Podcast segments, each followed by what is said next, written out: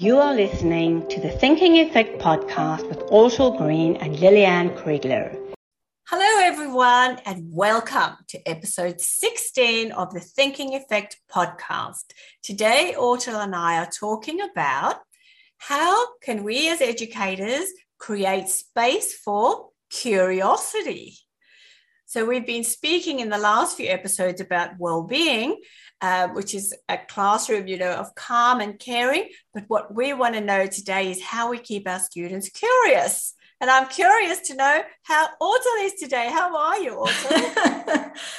I'm feeling wonderful, Liliane. I'm really excited about this uh, episode because curiosity is something uh, that's very close to my heart. So I'm really looking forward to jump into it. That's right. Well, I mean, we know that um, we all start off life naturally curious. I mean, we just know that babies are on the search all the time for what's happening around them. And it is a, a, a, an amazing uh, motivator for learning when we are curious. But we also know for some reason that curiosity isn't a given in a classroom, that sometimes curiosity goes astray. And, and this episode is sort of trying to work out why and and what we can do about it. So, Ortal, what do you uh, you know what do you have to say about curiosity? Oh, I have so much to say about it.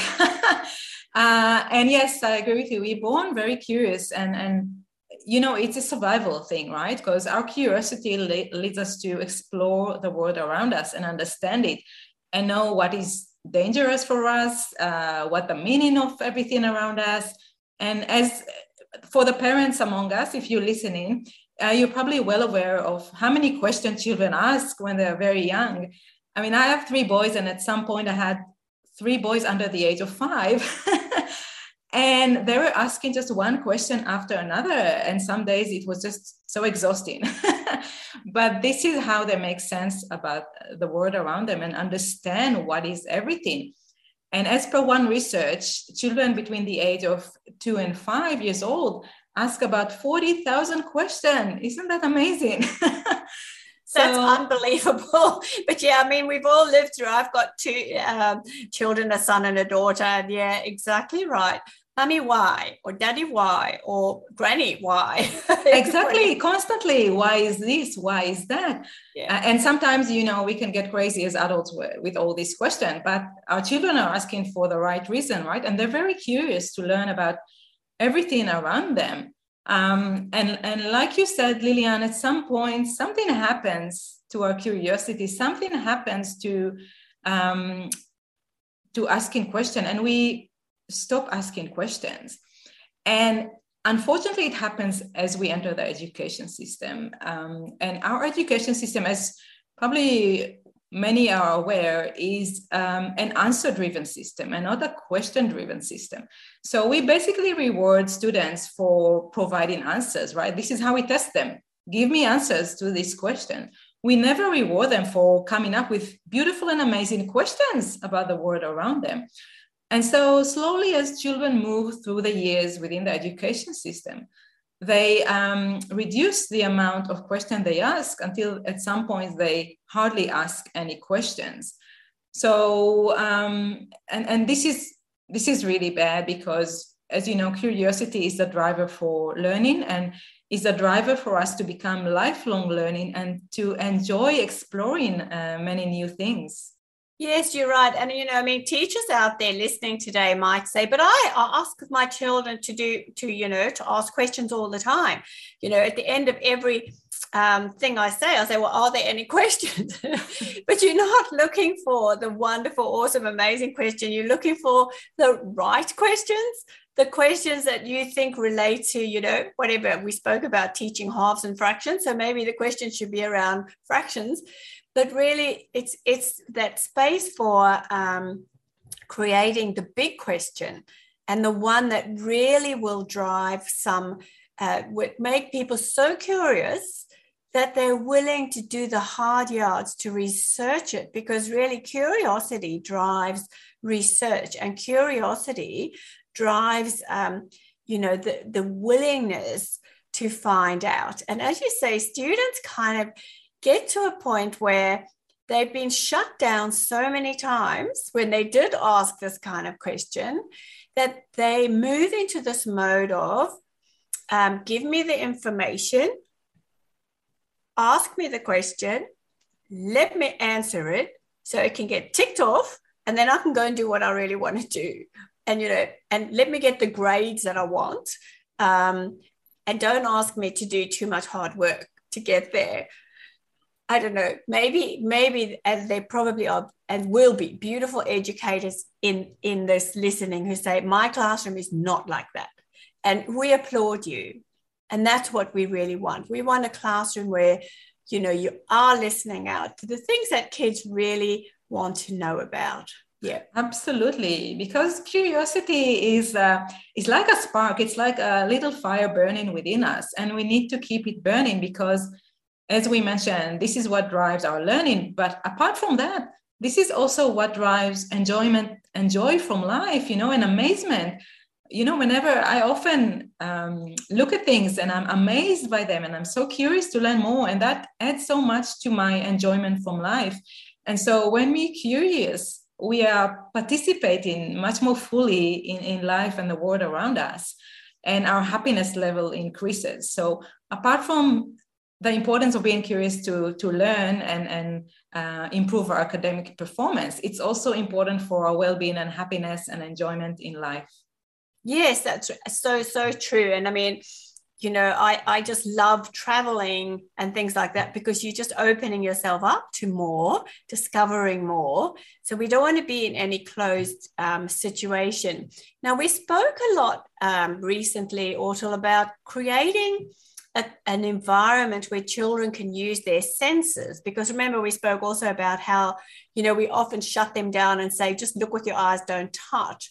Yeah. but we want to explore it a little bit differently today. So we want to open up um, the the space for having a look at having a look at questions as um, a driver of new learning and a driver of that exact motivation and joy that you're talking about. So, you know, we were saying that teachers can present information and expect the right questions, or they can craft a bigger question which is broad and open and gives the students a lot of opportunity for following interests within that question. So they still feel in control, but the students have some choices in um, what they what they explore within the big question, and then they can bring their own interests, their own knowledge, um, their own hobbies and talents into that big question, and it, it remains cohesive.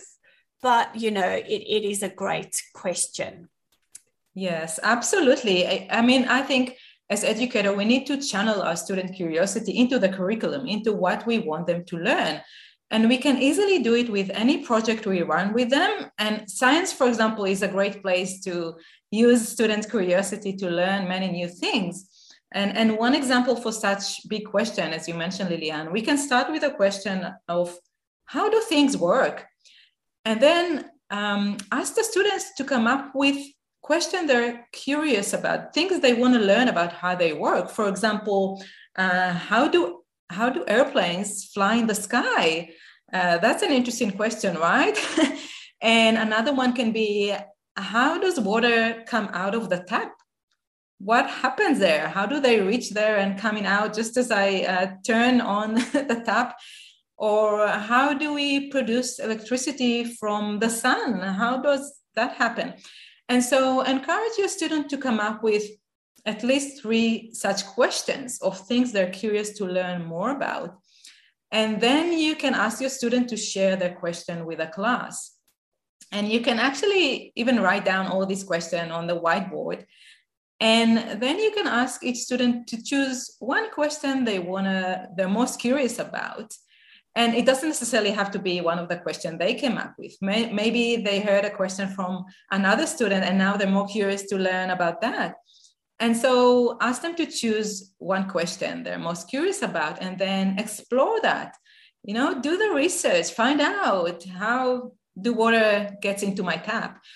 and you can take it as deep as you want you can turn it into a huge project going over i don't know the whole year or one term or whatever it might be or you can make it shorter so it depends on on your flexibility with your timetable so you can decide how the duration of that project how long it's going to be and and what you want the students to do with the information they'll discover I mean, I think personally that it will be great if they share this information with uh, the rest of the class. So everyone is learning a lot of wonderful thing. And it's also an opportunity for each student to um, kind of um, verbalize what they've learned and explain to others. As, as we know, learning how to explain a topic to others is very important uh, for our communication skills. So uh, definitely, I recommend doing that as part of this exercise. No, yeah, this is so true. And I mean, I love your question about how aeroplanes fly. I mean, it's a, it's a, it's a miracle anyway. But when they put my suitcase on the aeroplane, I always feel like it should fall down because Pierre always tells me that I take too much with me wherever I go. But the idea about this is that you know there's a lot of broad learning so if you're exploring the water thing, the how it's reticulated to your tap, or if you're exploring flight, or if you're exploring um, how your vacuum cleaner works, I don't know. I still I use it. I don't know exactly how it works. I know there's a but you know you the, the information is staying connected because you're always dealing with um, power and um, mechanics and you know and the physics, the laws of physics are within that project. And so then the students are able to see, you know, what was the same around the aeroplane flying and maybe, um, you know, um, other motors and propellers because um, you know they're propellers on boats and they're prop- and how is it how is air being used in one and water being used in the other. And they're starting then to cross connect the information, but it's remaining within this big question. So, it, in a way, it's not like we're going to do air, we're going to learn about air today, we're going to learn about water tomorrow, we're going to learn about um, elect, electricity or magnetism another day. You know, the students are discovering these things for themselves and explaining it. And there's nothing better than one student explaining to another because they use the, the right language and they kind of come at an entry point um, where they understand one another really well. So, I mean, one of the beauties that I, I'm hoping I'm going to explain this well, but you can understand the specifics of something. Like, you know, you can understand that water flows, for instance. But if you understand that water flows, that air flows, that um, other waves flow, then you're starting to get a general idea. So the particular flow contributes to the general understanding, and the general understanding comes in, but you know, it contributes to the individual understanding. So if we take weather, for instance, you know, rain if we know that rain is weather, then we can find out more about snow because we understand weather. So that, this beautiful relationships between the particular and the general is something that I love working with in the classroom. And you know that in this big question, what starts to happen is the general principles start to get picked out, and that is transferable. You can Absolutely. take that to a new context. Absolutely, I, I agree, and I think yeah, they will learn concepts of how things work, and then you can challenge them further and ask, where else do you see these concepts uh, in play at play, or how else can we use this concept in a new thing that we create, you know, all together? How can we use this concept? to create something new. So definitely you can take it much deeper and enhance their thinking and their creative thinking as well, because um, they will be able to take what they learn and think about how can they apply it differently in different areas for different things. And and that will definitely enhance their uh, creative thinking. So i recommend doing that as well as, as a fun exercise because children will enjoy using that new knowledge that they acquired in different areas and um, kind of create with it something new. Yes, look, and I mean, I love um, for us to um, point out some great education writers and people out there. Um, I love Lee Watanabe Crockett's work at Future Focused Education because he speaks about a herding question. And this question goes from the particular to the general. So, to pick up on what we said. So, for instance, you might ask a child a question like, Do you like the rain? You know, and that's so specific to them. And then you make, then you broaden it by saying, Well, is rain better than wind? It's just so much broader. And mm. then, yeah. which is your favorite kind of weather? And then they have to consider even more. And then finally, what is weather? You know, and, and when you say what is something, it just opens up massively for anyone, any child, whether you're two years old or you're 92 years old, you can engage with this question of what is weather. So, and I love that it's future focused education because really we're trying to change education and I mean, COVID's done a lot. It's actually pushed it. It's really yeah. pushed it in a lot of ways. But we want to add to this. So, yeah, this whole idea of um, ensuring that the curiosity stays alive. Because if you say something like, "What is friendship?" or you know, it, it's just so broad. And how do things work? Yeah, all it's of a sudden it just sparks that. Yeah. Um, oh, I wonder how they do work, you know. so yeah, big questions. Absolutely. And it's, uh, you know, we spoke about this concept before of zooming in and zooming out, of how important it is and how it helps you think differently. Um, so if you missed that episode, go back uh, to our episode on zooming in and zooming out. Um, you, you'll find lots of things you can um, implement in your classroom with your students. Yeah, and there's just one great quote from that Albert Einstein. And he says, The mind that opens to a new idea never returns to its original size. I love that. Okay, yes. so to sum up, curiosity is the thing that drives new learning. And in fact, there's a lady, I'm just looking for her name in my notes here. Just bear with me one second uh, Marilyn Price Mitchell, and she says curiosity is one of eight core things that is needed for good learning. So we have to have it.